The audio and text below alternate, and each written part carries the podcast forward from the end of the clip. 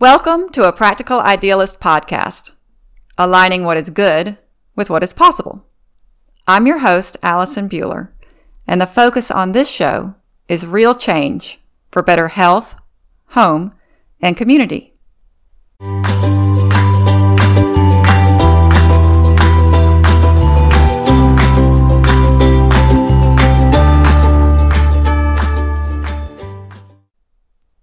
My family has been about the business of living more sustainably for almost 15 years now. We installed the first residential solar system in the northern part of Mississippi, and we bought one of the first electric cars. We really thought in our younger years that we were going to see a big movement toward the Green New Deal, but it hasn't materialized like we hoped. And we are still far from where we want to be ourselves. That's why I love watching the next set of young influencers who prioritize lifestyle within the limits of the natural world that sustains us. They aren't fringe hippie types of people anymore. They're young, smart, fashionable, and tech savvy. But they realize something that Gen Xers and those before us didn't. Less is more when it comes to quality of life. Today, you'll get to meet one new young influencer who is sharing this message when it comes to the second most polluting industry out there fashion. It's possible that change starts in our own closets. Stay tuned to find out how. If you've been following the show, you may have noticed a difference in the introduction. I began this program out of the nonprofit organization, the Homestead Education Center. We made the tough decision to close the actual center and keep the online facets of the nonprofit so that we can care for my parents three days a week. Over the years, that nonprofit has raised $96,000 that went into local projects. And this year, we're taking on a new one that I am so excited to tell you about.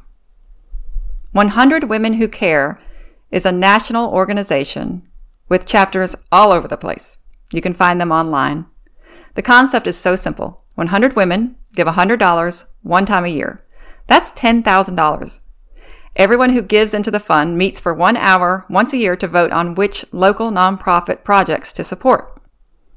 Last week, we started a 100 Women Who Care Starkville chapter. Our goal is to fund projects that help people make significant and effective changes in their health, homes, or community. In one day, over 100 women joined. As of today, three days later, we have 150. But our goal is to reach across political party, age, race, or any other imaginary line out there to include every single woman in our community. I call us the least exclusive club in town because we believe that together we can impact significant change.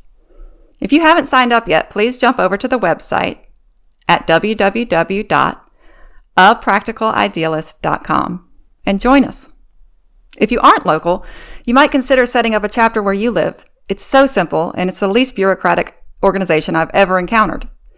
And as always, you could support our ongoing projects at the JL King Center, where two participants were just hired into city jobs with benefits last week by making an affiliate purchase on the website. Please consider purchasing a bundle to support the important programs at the King Center, where the goal is creating pathways to prosperity. Every penny spent on the website goes directly into the projects at www.apracticalidealist.com. And now, on with the show. Catherine Pryor is a full time student at the University of Western Ontario and part time eco blogger. She grew up caring for and being inspired by nature, her environment, and everything the world has to offer. A few years back, she began to notice the unsustainable aspects of her life and started on her journey to a more intentional and sustainable lifestyle. Since then, she's grown passionate about advocating for the planet. Imperfect, low waste living, ethical fashion, flexitarianism, which I think she'll tell us about, conscious consumerism, mindfulness, and intersectional environmentalism. This is a young woman who has it together. On her blog and social medias, she's known as Sweet Sustainability, and I hope you'll follow her there. Catherine tries to find creative solutions for making low impact living more inclusive, as well as increase accessibility in the awareness of climate justice issues. Catherine aims to use her blog as a space to share her honest experience, research, and tips she's learned along her journey to make a more intentional and sustainable life, with the goal of creating more climate advocates and activists. Catherine is a firm believer in that every small step toward positive change counts, and that every individual has a role to play in advancing systemic change against a climate crisis. Welcome, Catherine. Yeah, hi. Thank you so much for having me. I'm really excited for this conversation. I can't believe this reading your intro, your bio. I thought, oh my gosh, it's a kindred spirit and she's young. And so that always gives me hope. It always gives me hope for the future that maybe the next generation will figure out how to make this um, just a normal part of the conversation. So I'm so glad to have you here. Oh, thanks. I'm, I'm glad you feel that way because that's definitely my approach to this large scale problem. That's right. And individual change, making big solutions, is something I'm very passionate about. So let's start with what I like about your social media outreach is that it's accessible to people who maybe aren't aware of or interested in sustainable issues. It's just well done and it's it's inclusive. I'm seeing a lot of that in young influencers now. Can you talk about that shift from kind of fringe to mainstream in sustainability and how you got into that? Yeah, so my my personal journey um, as an environmental advocate um, started quite a while back. I'd like to say I started this blog in June, but my journey started much before that. I've always been someone who is interested in the environment and in conservation, and I was really inspired and influenced, I guess, by my family who um, really did an excellent job at exposing me to nature early on um, just by getting outdoors on a daily basis and going camping um, once a year. Um, and I think that's a really important piece to note because that's something that we're starting to see is missing from um, a large portion of children's upbringings today. And because of the generation I was born in, uh, I'm 22 years old, so being in my generation, I've been exposed to a lot of climate issues growing up. They were um, built into my curriculum as a teenager in high school, and it was very much prominent in the media um, in my early adult life. So, as I saw these issues and learned more about them, they really started to resonate with me. Um, and I think it was a fairly natural transition that I took towards taking more sustainable uh, lifestyle changes as I learned about the various issues and the alternatives that already existed. Um, when I moved out, that was a big shift for me because I became much more conscious and curious about what I consumed. And I found myself heavily researching for everything I was buying. I had learned about fast fashion and more ethical consumerism, and I was really trying to implement that into my life, um, making sure that what I brought into my home or um, my apartment was ethical and sustainable for clothes, especially. So in May, I was looking for a bathing suit and like usual, when I'm buying something new these days, um, when it comes to clothing, I'm doing a lot of research on the brands I'm deciding to purchase from or considering purchasing from um, to understand how they're made and if I feel that this is ethical and if it's a brand I want to support. So, you know, I'm sitting at my computer at May and I remember having a conversation with my mom for the second time, I think it was, you know, later that evening about how I was still on my hunt for this bathing suit. And she made a note that, like, wow, I probably spent hours looking for a bathing suit. You know, most people and most young people especially wouldn't do that. Um, and her little comment really resonated with me, and I was thinking more about it later that evening. And I totally agreed with her. You know, people aren't willing and don't want to put the time into um, searching for brands they truly want to support. So I felt that maybe if I could share this information and make it more accessible to people, we could have some more conscious consumers out there. And as I thought more about this idea, I realized there were a lot of these sustainable lifestyle changes that I made, and that I was continuing to develop that I felt might have value to share with other people. Um, so that's what that's what started the blog, and I got started with it pretty fast. I see the connection that this was also and has been still today a um, creative outlet for me. I have always been a I started as a, a gymnast and moved into dance, um, and I've been dancing for close to ten years now. Um, after my lengthy gymnastics career as well. So it, it's a big part of my life. I'm very much a creative person and have a creative mindset and have a lot of creative energy. And at the time of starting this blog, I was supposed to be um, doing a dance program in New York City, actually. So, being from Canada, uh, due to all the events of 2020, mm. I obviously wasn't able to attend.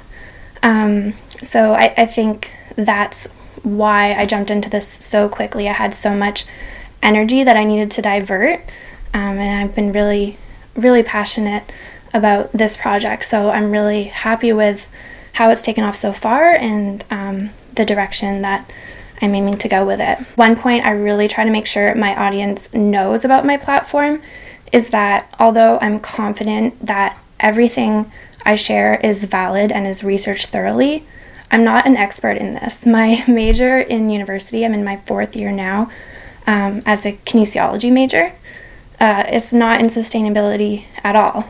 But my university degree has given me the research skills, the critical thinking skills, and the writing skills that I'm able to bring to the table with this work. I want people to understand that I'm doing this work despite it not being my hobby or main career path. Um, and I think that's really important because I think everyone has a role to play when it comes to solving the climate crisis. And it's really important for people to see that they can fit this kind of work into their careers, and that that's really necessary to accelerate um, systemic change. So, yeah. this is the way that I chose to contribute towards it, and I'm really enjoying the work so far. I've met a lot of lovely um, young people who are also involved in climate justice, and overall, I've been really impressed by the community I've found in this niche of sustainability on social media, especially with the involvement of young people. Um, however, one thing I have noticed is this prominence in uh, trends in the sustainability realm. So, one that's popular is reusable straws um, that are uh, advertised to save turtles and reusable straws are great and this lots of focus on lifestyle change is really important we need to focus on individual lifestyle changes and manage our own waste um,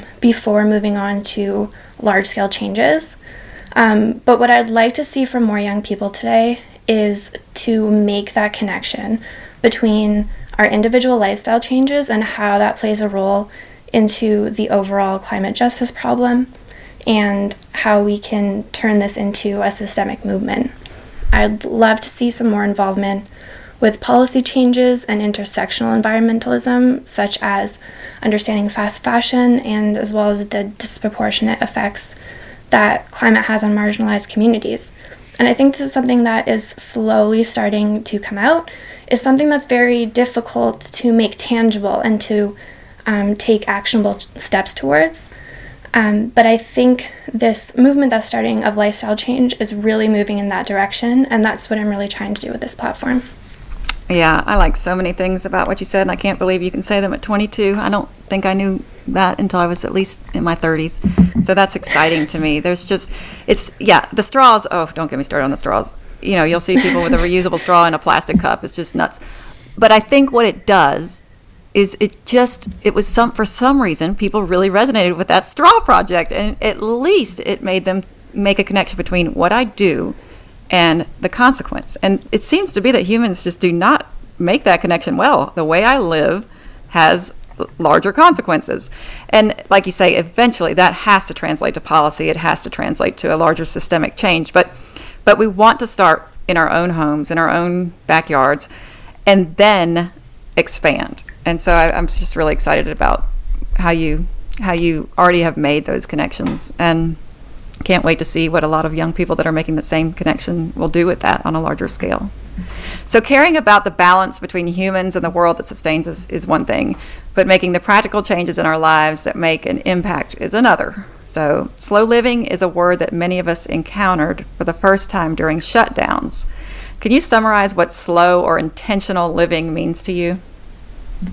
Yeah, I, I love what you said earlier on in the episode, actually. Um, you said something along the lines of less is more when it comes to quality of life.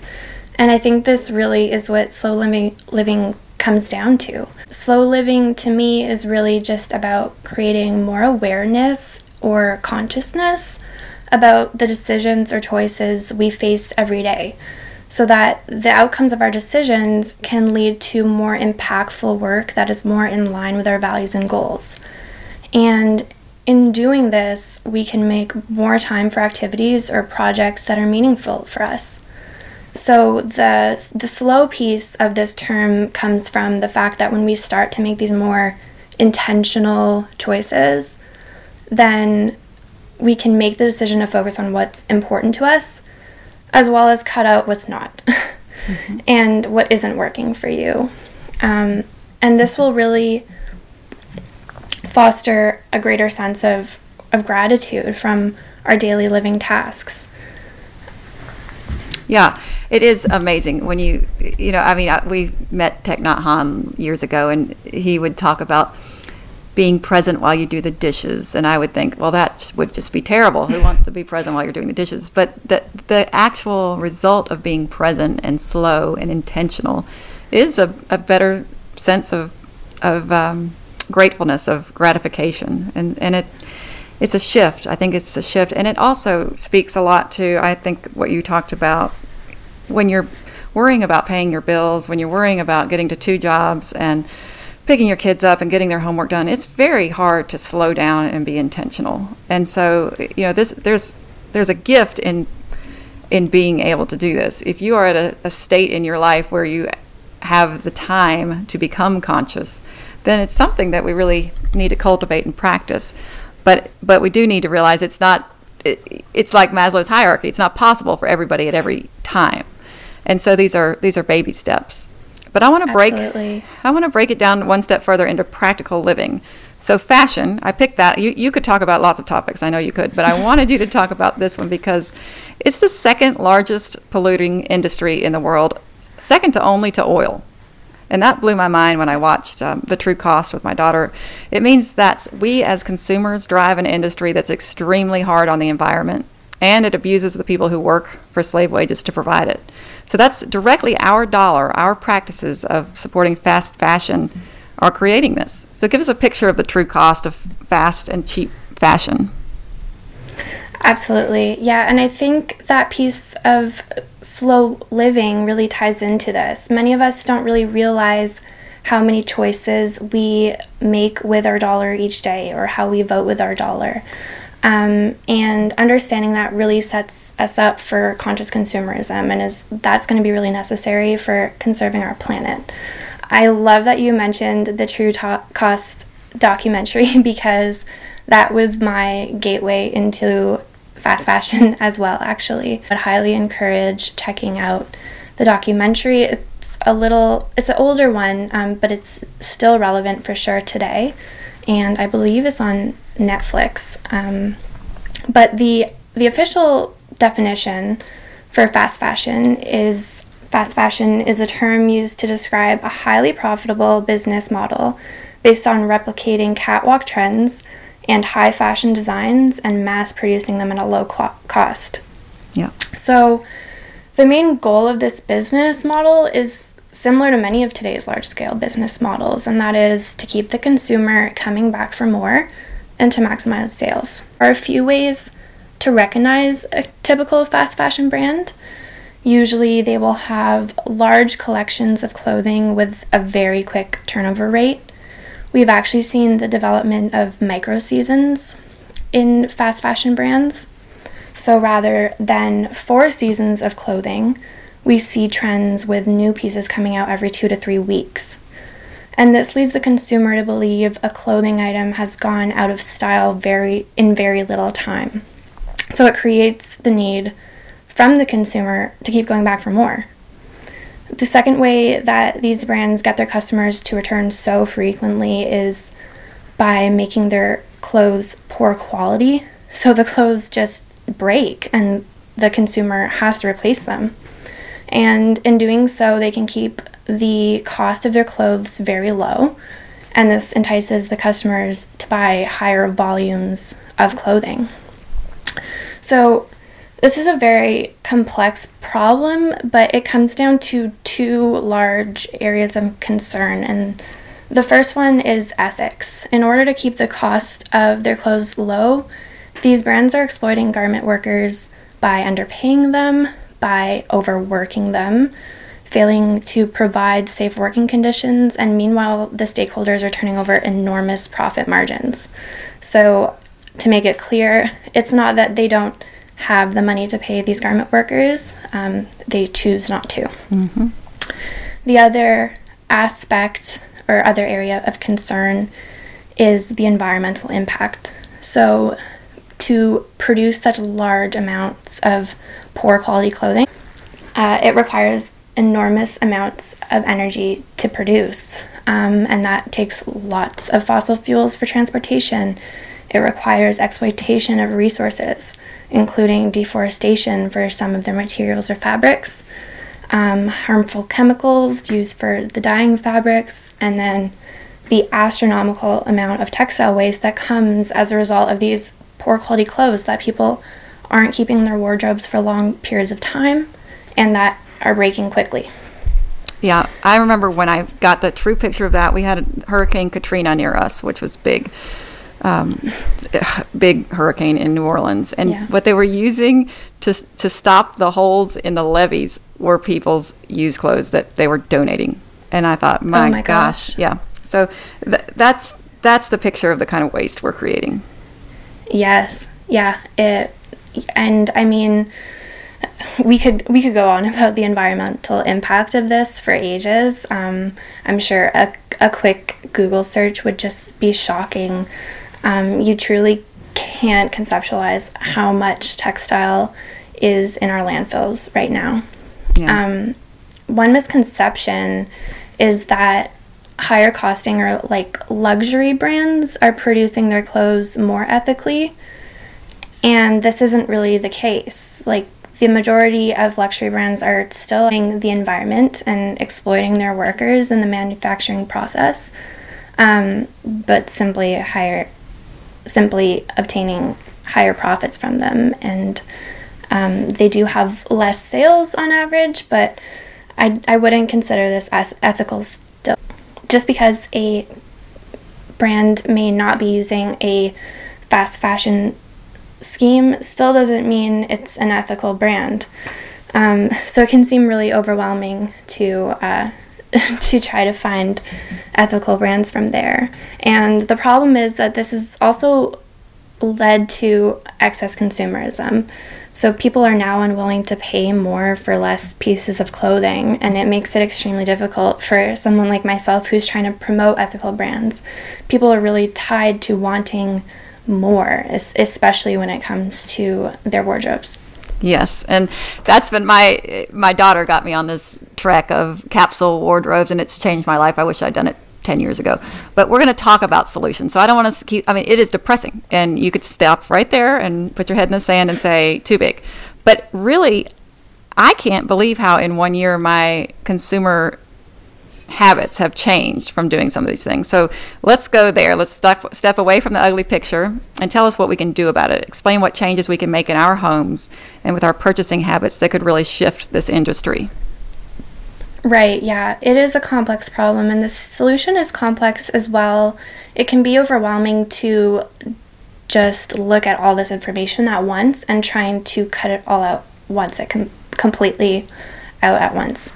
But you need to take it day by day, and there are definitely some concrete, actionable ways to help. And the first one is going to be understanding that you have um, a vote with your dollar and advocate for slow fashion which is the opposite of fast fashion, ethical fashion brands, um, to vote with your dollar by supporting these brands and by removing your support from these fast fashion brands. So, in doing this, like you said, you're going to need to expect to own less pieces of clothing with the same budget. Um, but I think that piece of slow living will really help, um, and being a conscious consumer will help as well. So, when I look at a brand, I consider three pillars. My first one is transparency of the brand's entire production line. It's a really good starting point because if the brand feels confident in the ethics behind their production line, they'll want to share it with their consumers. They'll want to advertise how well they're paying their workers because they know it'll get people to be more willing to support their brand. Where we start to see problems is when they're hiding certain aspects of their production line. So you can head to a brand's about section of their um, website, and hopefully there'll be a section on um, their production line. It'll look something like sustainability of our products or ethics of our products or how are we made. A title similar to that is a great place to start. And if they don't have that, there's probably a reason that they're hiding it. So if you're able to find um, that production line or some information about it, the next thing you're going to look at is ethics. So, this is my second pillar when I'm looking for an ethical clothing brand. So you're going to look for the ethics behind how the brand treats their employees as well as how they source their materials. So this refers to if how the if and how the garment workers are paid starting at the beginning of their production line, so making their fabrics, um, and how they source their materials. So are they aware of where their fabrics are coming from and how those fabrics are made because some brands will start their production line at the fabrics and disregard the fact that those fabrics may have been made in sweatshops. And then the third pillar I look at is the sustainability behind the brand's materials and manufacturing because in 2020, a brand is not truly ethical if they're not making efforts for the sustainability of their brand and of the life cycle of their clothing pieces. So, looking at the materials that go into their clothing, um, what exactly they're made of, and how they manufacture it. Like I mentioned earlier, this is going to cost more. It's going to cost more to pay the garment workers appropriately and to provide them with more um, with safer working conditions. Um, and if you're going to stick to the same budget, that is going to mean buying less. Another way that is more affordable that still removes your support from fast fashion is to buy secondhand. I'm a student, so this is where the majority of my clothes come and the things I don't like buying secondhand, such as, you know, socks and underwear, bathing suits, as I mentioned earlier. Um, activewear is a little bit more difficult to buy secondhand.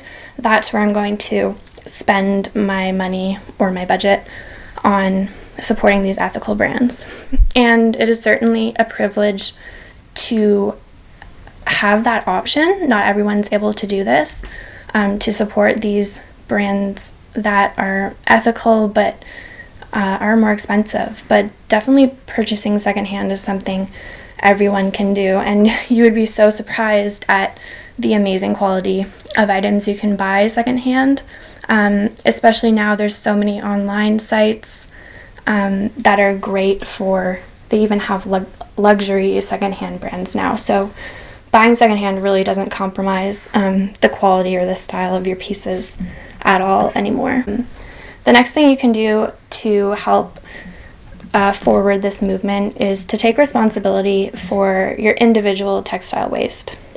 So you can do this by looking at the end of your clothing's life. So you want to donate or sell old clothes that you don't want anymore, that don't fit, that you're not using fix clothes that can be fixed. You can do that by um, a DIY, which I'm sure you could Google these days and learn quick sewing mechanisms, or you can bring things to a tailor, which do still exist even though they're totally underutilized today. Um, and then also buying good quality clothing that's made to last is going to cut down on how much new clothing needs to be made for your, you as an individual. So, looking at both the quality of the piece you're choosing to buy as well as the style of it. You want to look for classic pieces that you're going to love for a long time. That comes to the the capsule wardrobe piece that you were talking about, um, which could be a whole other discussion topic. Mm-hmm. But buying things that you know you're going to wear more than 30 times and that are going to match with lots of pieces that are already in your wardrobe and are really versatile um, that you can wear more year round are going to be the best options to choose for your wardrobe. Um, a fun way that is also incredibly cost effective is to host a clothing swap. So you could do this informally by just swapping clothes with your friends or have a formal clothing swap where everyone gets together and brings nice, um, good quality clothes that they don't want anymore. And you can switch it up and get some new clothes for no cost. Um, and then I think the last piece that is a great way to start getting involved in slow fashion and stop supporting fast fashion is to really uh, educate yourself about fast fashion and about the alternatives that exist. Um, in order to become a more responsible consumer and to better share this information with others because there will likely be an opportunity where your friends or family may ask about the brands of your clothing or where you got that cute top and being able to inform them and pass on the information is really going to create more impact from your own individual lifestyle changes. So we mentioned one really great resource earlier, the True Cost documentary, which, like I said, is on Netflix. And another one on there is River Blue, um, which is another great documentary I would recommend. Uh, How to Break Up with Fast Fashion is a excellent book by Lauren Bravo that I would highly encourage reading if you're interested in this. Um, you can, of course, check out my blog for ethical fashion guides and tips for how to shop ethically on a budget. Like I mentioned, I'm a student, so I can promise you that my budget for fashion is as minimal as it can be. So if you're looking for frugal tips, um, I certainly share a lot there. And what's your website? My website is sweetsustainability.ca, and my Instagram is sweet sweet sustainability sweet dot sustainability mm-hmm. i might have to verify that. That's fine. I'll uh, we'll, we'll put links to all this in the show notes so you can find um, everybody can find you because i know they'll want to follow up on that. Oh following people that are going to aspire you to shop more inspire you to shop more ethically as well as unfollowing those fast fashion brands on social media and unsubscribing from those mailing lists are really going to help with that temptation of consuming lots of cl- clothing. Uh, you know, we, we may like to believe that we aren't influenced by the ads we see online, but honestly, I don't think any of us are really immune to good marketing tactics. So it'll be a lot easier to implement more ethical consumerism in your lifestyle if you try to surround yourself with as much good influence as possible. And that can easily start online. What a great synopsis of so much information. So, really, re- and, and most people, like you say, you're a researcher, I'm a researcher. I was an educational researcher, but I translate those skills into learning about good products. And so, I, you know, on our website, we have several companies that I believe in, but just to make things simple. Like my boys will only wear sporting wear. That's their fashion. My teenage boys, that's all they wear. And so just knowing that out of Nike, Under Armour, and Adidas, one of those companies is actually making an effort. The other two are not at all. I know that we try to buy Adidas now. They're not perfect, but if that's the only thing my boys will wear. Second of all, we found online thrift stores that have barely used. I mean, half the stuff that comes looks brand new. Like I use ThredUp and Poshmark. What are your online thrift stores that you use? We have those ones as well, and Poshmark is what I'm using the most. I love Poshmark. That's I actually my favorite. just got a a winter jacket from there, um, and it's virtually brand new. Um, one of the tags was actually still on the jacket. Yep. So yeah, definitely recommend that one. And then capsule wardrobes that has changed my life because I, used to just when something struck me, you know, I'd see an ad like you say, or I'd be out, I'd see something, and I'd say, well, I you know I need that.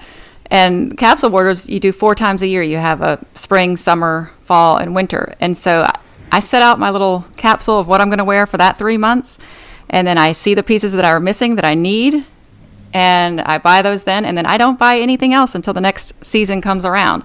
And so, just you know, the savings, I might buy a lot nicer things than I used to buy because I know I'm actually spending less and using a lot less and wasting a lot less by doing capsules. So, I'd really encourage people. Do you have any capsule wardrobe Instagram people you follow or sites or that you can recommend? Um, there's actually a new brand.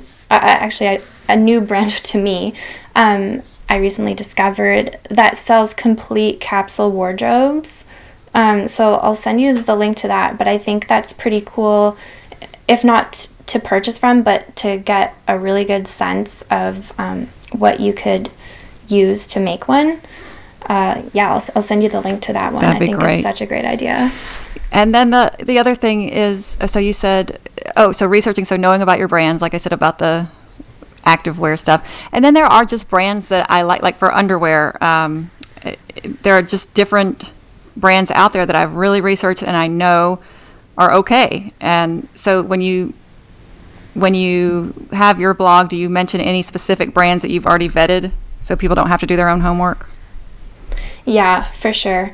Um, I have a bunch of different, I call them ethical fashion edits, mm-hmm. um, where I share a list of brands, exactly what you said, okay. brands that I've already done the homework on, and I can be sure that I feel confident supporting and you can too. Good. Well, so you guys um, need to go over and look at her list because it's a lot of work. I mean, I've done this all summer looking through, you know, reading about and trying because there's a lot of greenwashing that goes along with this and and there is some is yeah. real and some is not. So thanks to Sweet Sustainability for making this easier for us. And I'm so excited to hear a young person who is completely ahead of her time and excited to see what you'll do in the coming years.